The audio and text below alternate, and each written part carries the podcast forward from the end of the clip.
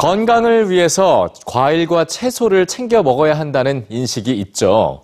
그런데 이 채소와 과일이 영양 결핍에 걸려 있다면 어떻게 될까요?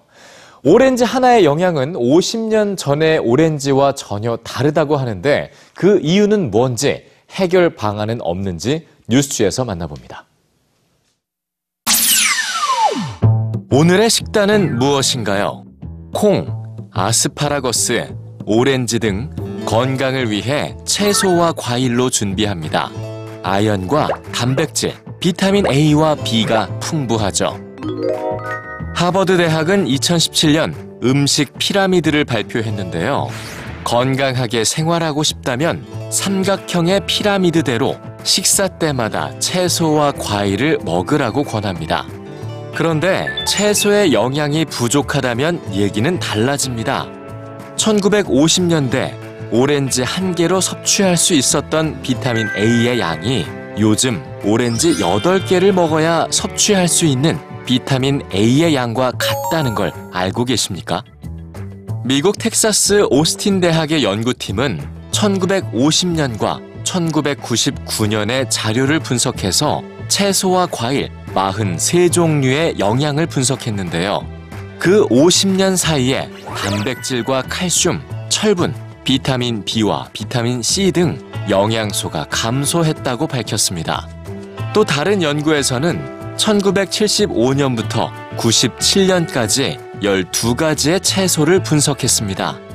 그 결과 칼슘과 철분, 비타민 A와 비타민 C가 감소했다고 하는군요. 인간이 채소를 먹기도 전에 이미 영양소가 부족한 상태인 거죠. 석탄이나 석유 같은 화석 연료로 인해 이산화탄소가 증가한 게 원인 중 하나라고 하는군요.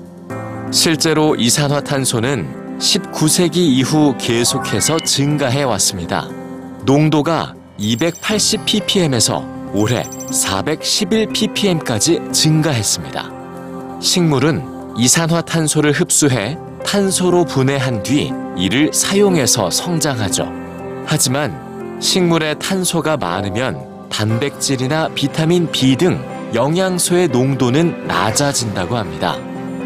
비타민 B는 인체가 음식을 에너지로 바꾸는데 도움을 줍니다. 엽산은 성장과 발달에 필수적이죠. 전문가들은 식물 내 영양소의 변화가 전 세계에 약 1억 2,500만의 사람들에게 영향을 줄 거라고 예측합니다. 근본적인 해결책은 온실가스를 줄이는 겁니다. 온실가스로 인한 지구 온난화 문제는 나와는 거리가 먼 문제로 생각해 왔는데요. 나와 내 가족의 건강이 직접적인 영향을 받고 있을 수도 있습니다. 우리 모두의 건강을 위해 채소의 안녕을 위해 노력이 필요합니다.